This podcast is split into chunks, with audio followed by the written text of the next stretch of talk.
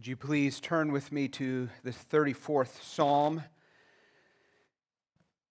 If you don't have a Bible, I invite you to take one of the black Bibles in front of you. And if you don't own one, we'd love for you to take one of ours and make it your own, put your name in it, and, and use it.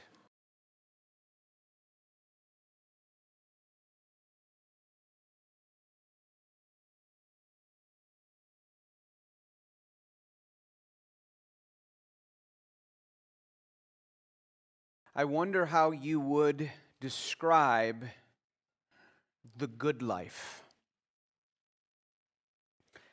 Are you living the good life? Would it include all your family members, or maybe exclude them? What is it that you lack in life right now to say, ah, there it is? I'm living the good life? Would, would you need a better climate, a different house, a vacation, a cabin to visit regularly? How old do you need to be? Or how old do you have to live to say, I have lived the good life? Is marriage necessary? How about having children? What kind of job, and what level of fulfillment is required for you to say, and income to say, I've had and I've lived the good life. Three years ago in August, August of 2020, the 23rd, I preached on this psalm before I started a psalm series, psalm, the psalm series that I'm in now. And during that, I, am just curious is there anybody that remembers when I preached on Psalm 34 in 2020, just three years ago? If you do, raise your hand. Okay, there's a few dotted throughout the, the congregation. I went back this week and listened to the sermon that I preached. That's always a humbling thing to listen to yourself. And I studied this passage and though I want to bring a lot of things that are familiar, if you remember that sermon three years ago, the truth in that sermon, the truth of this psalm is so good. Anything that would be lacking is in my presentation, not the truth of this psalm. And so, in, re- in remembrance of that, like Philippians 3 1, to write or to speak the same things to you is no trouble to me and is safe for you, is what Paul said in Philippians 3. So, Psalm 34 is an invitation to the good life. Friends, I want to say this to my, my family. I want to say this to my, my literal kids that are in this room. I invite you. I invite you with all my being. I invite you with this word. I invite you by the Holy Spirit. I invite all of you to what the Bible actually describes as the truly good life. I hope you see it. And David invites us to it in this psalm of thanksgiving and worship. This psalm will mention fears and troubles and afflictions and the wicked, and it's written in a pretty rotten time in his life to some degree. A very horrible situation that he's experienced. He has had his father in law try to kill him. I don't know if anybody had that happen to you. He's had his wife, well, he's had many issues with wife or wives. He has had situations where his mentor is going to be off the scene, Samuel. He's lost, lost his best friend. He has gone from place to place, and yet he's going to write this song probably in a cave as he's escaping another enemy, and he talks about the good life. And he says, Oh, taste and see the good life. The Lord is good. I made a challenge to you three years ago. I said to anybody, if you memorize this psalm, Psalm 34, put it and say it to me. I said I'd give you two, one of two books, Knowing God by J.I. Packer or The Joy of Fearing God by Jerry Bridges. Anybody memorize it in the last couple years? John Mercier, who is sick today, did. But he has not said it to me. And so, John, if you're watching, I'd love for you to say it to me. You can freshen up on that. In this psalm, I want to divide the psalm into five divisions, and you, we'll just kind of work through the psalm. I hope I'll go quick, and I pray that just I pray that the Holy Spirit will point you to these truths in Christ Jesus, and your heart would go, Yes, I believe that. Yes, I need that. Oh, oh I want this relationship. I want I need this goodness that the psalmists rejoice in. We're going to look at we're going to see the invitation to the good life the testimony of the good life, the secret of the good life, the practice of the good life, and the foundation of this good life. This psalm is a psalm of thanksgiving. He, he gives thanks to God. It's a song of wisdom. He gives instruction to the church, to God's people. It invites, it gives, it gives testimony, it instructs, it reminds us of things. And it's, as I've already said, it's a song that was written in the night. Look at the, look at the top of the psalm. My version of the Bible says, and probably most of them says something like this of David. See that? Of David, when he changed his behavior before Abimelech, most believe that might be just or for, another name for Achish that we're going to see in 1 Samuel 21 so that he drove out and he went away. And he went away. So David wrote this when he changed his behavior before Abimelech. So Abimelech drove him away and he went away. Now, what is that talking about? There was a time in the life of David, in 1 Samuel chapter 21, at the end of the chapter, that David is on the run again from his father in law, Saul the king, who wants to kill David and another narrow escape. And David runs to the city of Gath. And if you don't know where Gath is, Gath is a Philistine stronghold, it is the enemy territory. He has gone to the heart of the enemies. And he goes there, and, and they see him and they recognize him. And the, some of the king's men say to the king of Achish, Is that not David, the king of is that not David, the king of the land? Did they not sing about him, how he, Saul, has killed his thousands, but David ten thousands, and they killed our men, our Philistines? And it says that David, listening to them, overhear, he overheard this.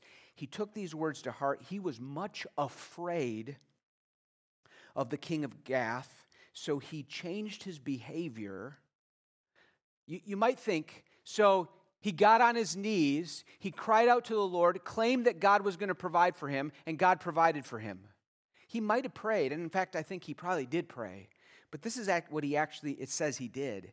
He changed his behavior before them and he pretended to be insane in their hands. He made marks on the door of the gate. He let his spittle run down into his beard. What's he doing? He's feigning like he's insane kind of playing possum so the kings would not see David as a threat. And so the king goes, Behold, you see the man is mad or insane. Why have you brought him to me? Do I lack madmen that you have brought him to me and behaved like a madman in my presence? Shall this fellow come into my house? And David must have fled after that and escaped death. And he comes to a cave I think he writes this psalm. He reflects in maybe his embarrassment by his idiotic way, or maybe the sense in which God just gave him the mindset to do that, that maybe that was God's way of escaping, I don't know, but he knows that he's not dead by the king of Gath. He's not dead by Saul, of which he was very fearful of He's alive and rescued, and he knows God has done it, and his heart is livened now by God's grace. This psalm talks about the good life in the midst of horrible situations. What is the good life? Friends, I want to say this the good life is found, as we'll see in the psalm, in a relationship with God that is not absent from trial and fears. You will experience trials and fears in your life, but instead is made richer because of these experiences. Because God is good, and in the midst of those, He allows you to taste His goodness through Jesus Christ. The good life is found in the joy of not, not living paralyzed by the fears of circumstances, but fearing the Lord. It is found in the abundance of supply that God in Christ gives to men and women, teenagers who have learned the happiness of the fear of the Lord. The fears that we face are only calmed by a greater fear the joy of fearing God. And this psalm triumphs in it. We're going to sing it at the end of the service. We're going to sing Psalm 34, Oh, taste and see that the Lord is good. Let me just point you these five points. Number one, the invitation to the good life. Do you see what David's doing? I love this psalm. I will bless the Lord at all times. His praise shall continually be in my mouth. My soul makes its boast in the Lord. Let the humble hear and be glad. Oh, magnify the Lord with me and let us exalt his name together. That, do, you, do you hear David inviting the humble, the poor, the needy? He says, Oh, magnify the Lord with me. Let us, let us exalt his name together. He gives an invitation to his fellow band of brothers, probably, that were in the cave if you were reading 1 Samuel chapter 22, but to Israel and to us, the church, he says, I invite you to the good life. That good life is found in giving praise. He says, I will at all times make praise to God with my mouth and with my life. I will boast. I will exalt, not in myself, not in my ingenuity or my strength or in someone else. I will boast in the Lord my God. He is my God and he invites us all to hear.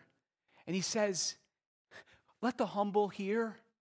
Let the humble hear this truth, this invitation. And when they really experience this relationship, there's a gladness that wells up in their heart that the world could not capture. But this is for the humble, he says. Let the humble hear.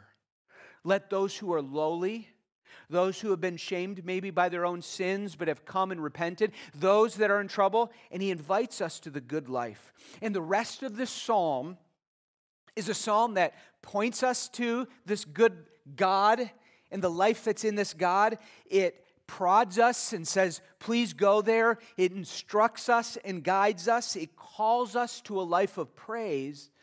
And what I'm going to say, a life of fearing God, the good life. This is not a call to a few chosen super Christians. This is a call to all Christians. This is a call to you, Faith Church. This is, call, this is a call to you from the front rows to the very back, to the young teenagers and children below teenage, to those senior citizens who are in your last years. It is a call to magnify the Lord with your life. This is for you if you're full of fears. If I asked you to raise your hand, are you fearful this week? My guess is a lot of you would say, I am. And I guess, and I would say there's probably a lot of you that would maybe not know that you are, but you're acting out of fear. This psalm in invitation is for those who are full of troubles. I wonder what trouble you have what pain you're experiencing. It could be a physical health or a marriage problem or a relationship disturbance or just you're just you're wrecked by an addiction that's secret and tearing you apart. This is a psalm for the brokenhearted and the crushed in spirit. These are all words that the psalmist use and for the afflicted. And you want to know how this psalm describes you that enjoy the good life? Humble, delivered.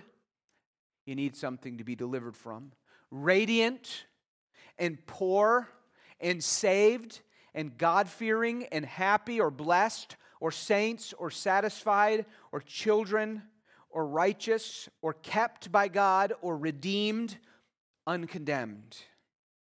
Because the psalm is going to say to us the righteous are those who have fellowship with God through the t- terms of God's covenant for sinners. This psalm is not for those that have everything put together, but to those that have come to a God that puts us together again and makes promises and forgives us and rescues us by the mercy of God in his covenant. Oh, though we're not going to look phrase by phrase through all this psalm, can I just plead with you to, the, to welcome to the good life by taking Psalm 34 and knowing the God of Psalm 34? Would you know the Psalm 34? Would you meditate on it? Would you make it your prayer this year? Among all your Bible reading, among all that goes on, I would encourage you to make this. It is a life investment that is well worth it. So the, the psalmist says, Welcome to the good life. And then he says, Can I, can I tell you about it? Have you ever invited somebody to something and said, But let me tell you first why I'm inviting you to it, because I've experienced it personally. I have a testimony. Look at verses 4 through 7. He says, I sought the Lord, and he answered me, and he delivered me from all my fears. Those who look to him are radiant and their faces will not be ashamed. This poor man cried, and the Lord heard him and saved him out of all his troubles. The angel of the Lord encamps around those who fear him and delivers them. David, do you see what David's doing? He's saying, I was in affliction, I was in crisis. I was near death and I was really afraid. And the Lord heard me and He helped me. Can you say that in your life? I know you, there are many in this room. Because I've, I've talked with you. I've talked to people in hospital rooms. I've talked to people on the phone. I've experienced, even talking this week, some going through kidney dialysis in pain and near death time and time again and experiencing the good life because they have a confidence and a peace that their nurses have no idea they could how could that happen apart from divine intervention. I have experienced the good life in some of you recovering from cancer the loss of a loved one the loss of a husband or a wife the loss of a marriage the loss and difficulties that you've experienced. And I praise God for the testimony that you would say is, I saw the Lord, I sought the Lord, and he answered me, and he delivered me. Here's David's testimony. And David wants to say, Take my word for it. Hear what I have to say. I was so scared, and he heard me when I was helpless. Faith Church, you have a God who hears you when you're helpless. You have a God who will hear you when you're afraid. Take your fears to Him and don't think that the greatest cross that you're bearing at that moment is what you're actually afraid of. It's the fear itself that's part of the horror and the cross that He calls and will help you bear. And you say, Even my fear, O oh God, I take to you. If you take this fear away, I thank you. If you don't, I still give to you and I cry to you. And the psalmist cries out to God. In several years ago, I preached a sermon series on the life of David, and we went through 1 Samuel. In one of the chapters in 1 Samuel 19, it's like you read story after story of David getting delivered and then back into a bad place again, a delivered and get back into a bad place. I just wonder for you, as you think about your life, some of you go, I haven't lived that long. But for some of you, go, yeah, I can think about it. I went into this bad situation. Okay, God delivered me if I, I believe that He works all things. And then I experienced this again. And then, and then He delivered me again. And some of you might say, well, I saw Him answer prayer. And some would say, I didn't really even pray, but God was still merciful to me. And, and most of you would say, He delivered me in certain situations through somebody helping me out. And He delivered me through other situations when I realized it's not going to be as bad as I thought. And He got, helped me get my mind together and He brought peace again. And I grew from it. And I actually learned to depend on Him like I never have before. In Psalm 119, in, in 1 Samuel 19, David shows us his deliverances and that they're very varied and they're temporary because we get delivered and then we go through troubles again, and we get delivered and we go through troubles again, and yet they're purposeful. God is working all these things for our good. And the psalmist, in the midst of this, says, The good life is not absent from troubles, but it embraces a God who is in those troubles working delivering, listening, near, helpful. And as we grow to know this God, we experience Him in such a way that we say, I wouldn't, I wouldn't change anything. I want this God. I have the good life. It's in God. And in this psalm, the psalmist says, those who look to him are radiant. And it introduces this concept of the fear of the Lord. He says, they fear the Lord. Encamps, the angel of the Lord encamps, surrounds those who fear him. And we're going to see that in here in a minute. But let me just move you to the third point, and it's the secret of the good life. Maybe it's maybe the focal point of this psalm as we get to verse 8. It's a very familiar phrase. The secret of the good life, verse 8 through 10. Oh, taste and see that the Lord is good. Blessed is the man who takes refuge in him. Oh, fear the Lord, you as saints. For those who fear him have no lack. The lions, young lions, suffer want and hunger, but those who seek the Lord lack no good thing. We're going to sing that in just a few minutes. David is going to say to us, and I say to you, Faith Church, experience him for yourself. Taste and see that he is good. My children, taste and see that He is good. Seniors, taste and see that He is good. if you're a non Christian here, I want you to, I pray that you'll taste and see His true goodness. And this psalm is one bit of it as he shares his testimony, welcoming us to this good life. And he says, It is found in experiencing a God firsthand who answers prayer, who cares for his own who brings provision when we're in need, who answers us in distress. And he says, that's the type of God that is so good that you learn to fear. But not fear in the way we normally use fear. The fear of the Lord is not a person, is not the fear of a person that is terrified for them, terrified by them, or worried that at the, any moment they might swing and hit us and then we'll perish. But it is full of respect and awe and love and devotion to God. It is an earnest love relationship, a desire, and an all consuming drive to please the Lord above all else and to avoid disobeying, disobeying or displeasing God. The fear of the Lord takes God into account in all things. If you fear the Lord this week, you go to work going, Well, what does God think? Does He was watching?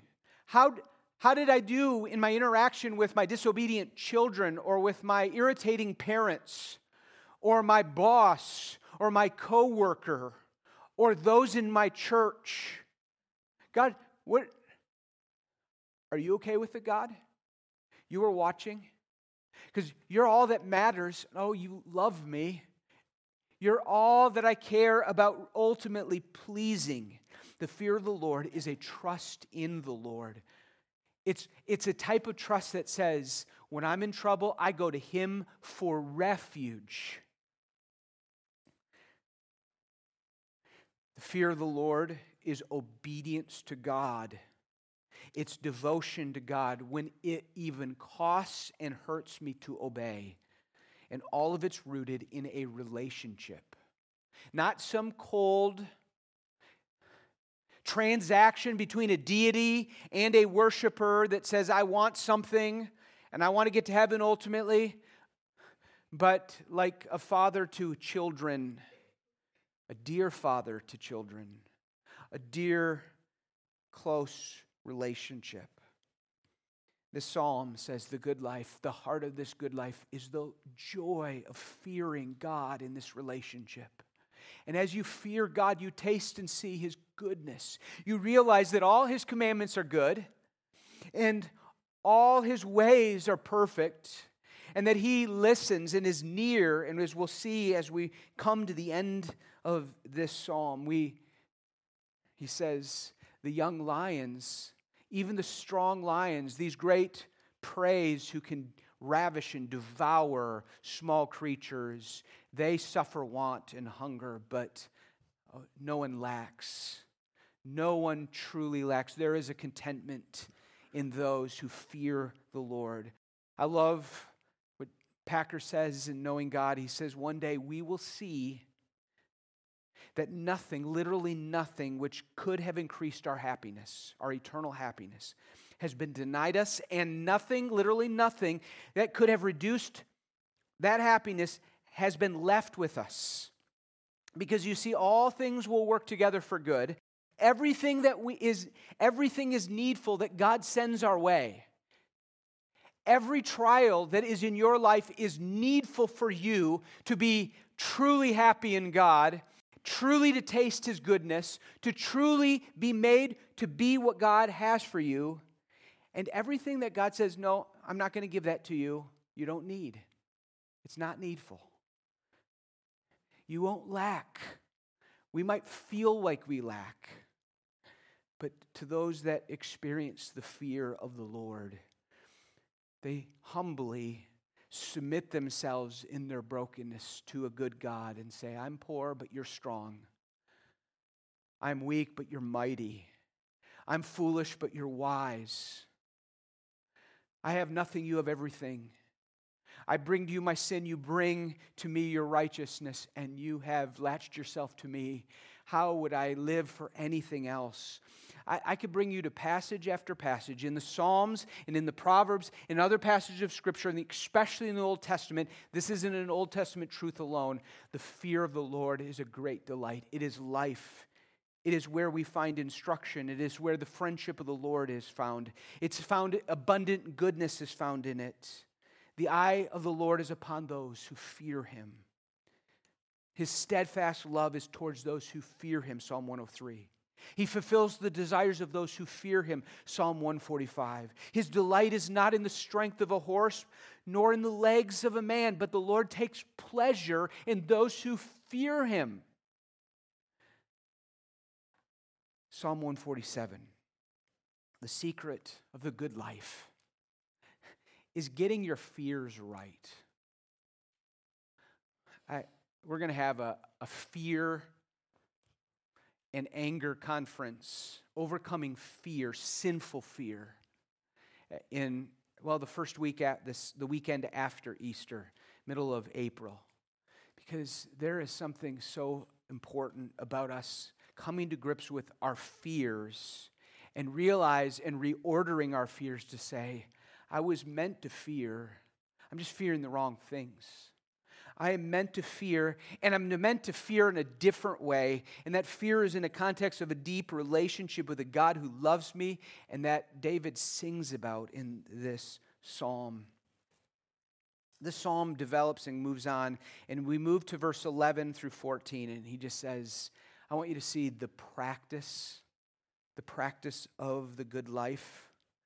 He says, Come, O children, listen to me. I will teach you the fear of the Lord. What man is there who desires life and loves many days that he may see good? Keep your tongue from evil and your lips from speaking deceit. Turn away from good, evil and do good. Seek peace and pursue it.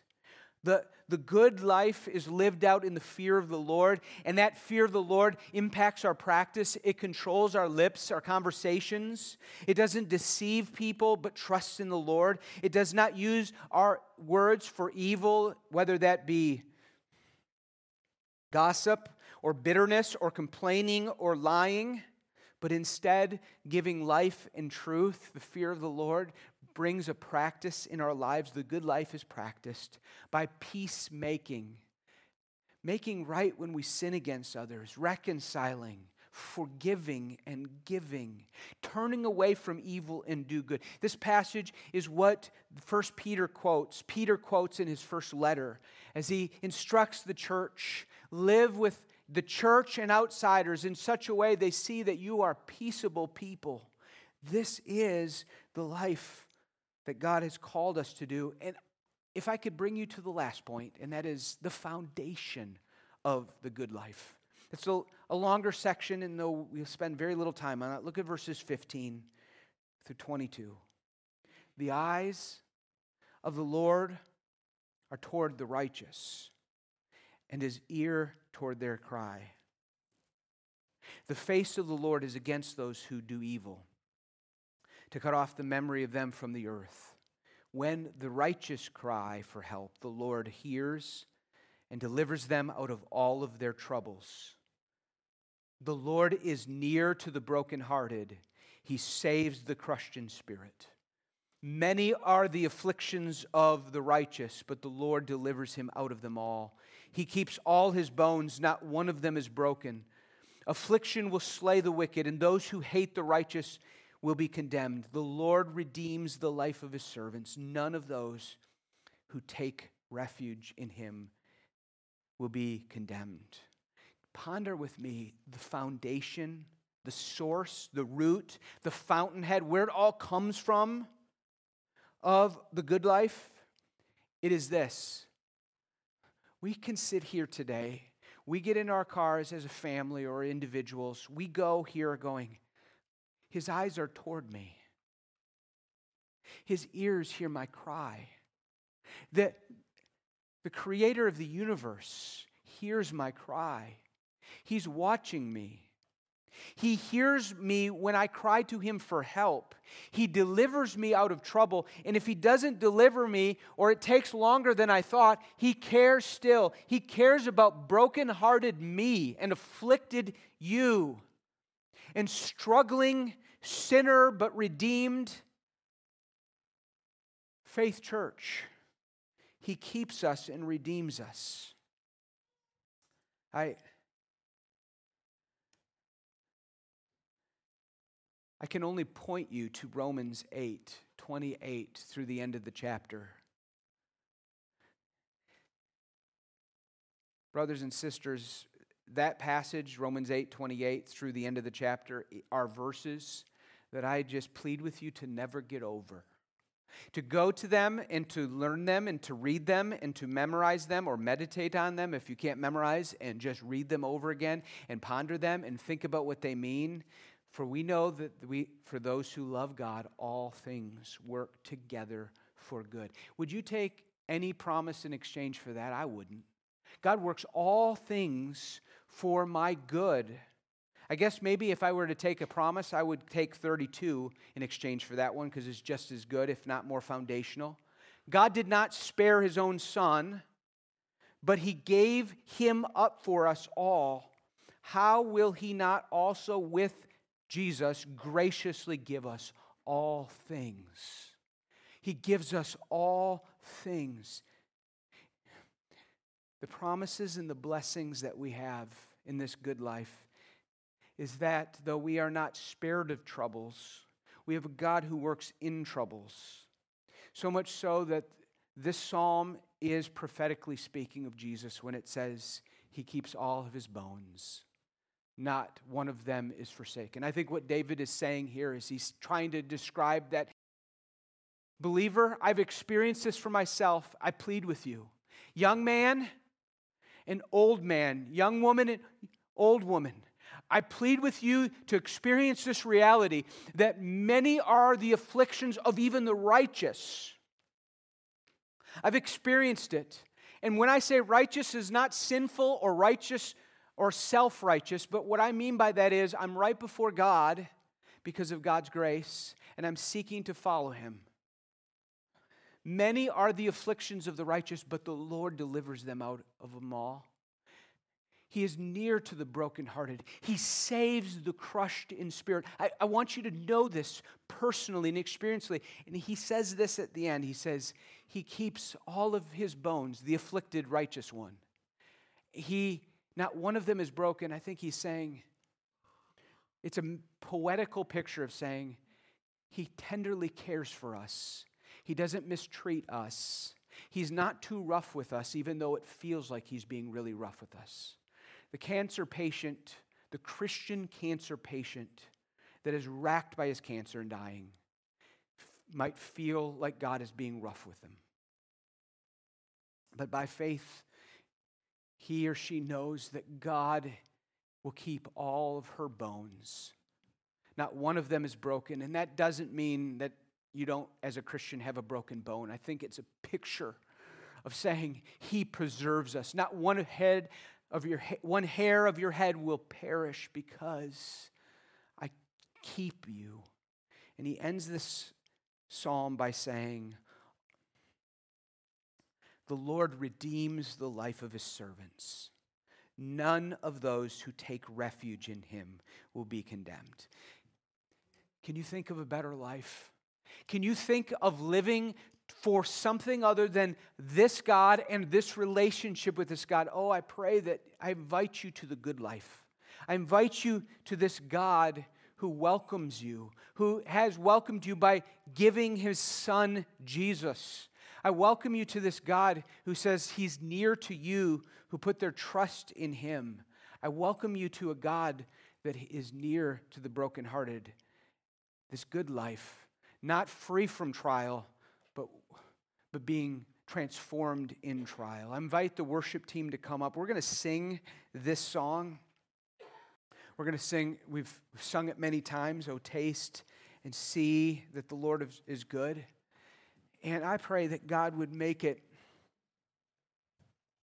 so, so an expression of response and of obedience and of a commitment to say, Oh God, please help me to taste this. Would you, as you sing this, sing this to the Lord and sing this to each other? Sing this as a praise to God and gratitude, and sing this to each other to say, Suffering friend right now, poor and destitute and struggling. I know you're going through a lot, but oh, taste and see that the Lord is good. Let's remind each other. Let's worship. Let's make this the cry of our hearts. Dear Father, please take Psalm 34 and the truths that are in the psalm and, oh, bring it to our, our lives for the rest of our lives, all of us. In Jesus' name, amen.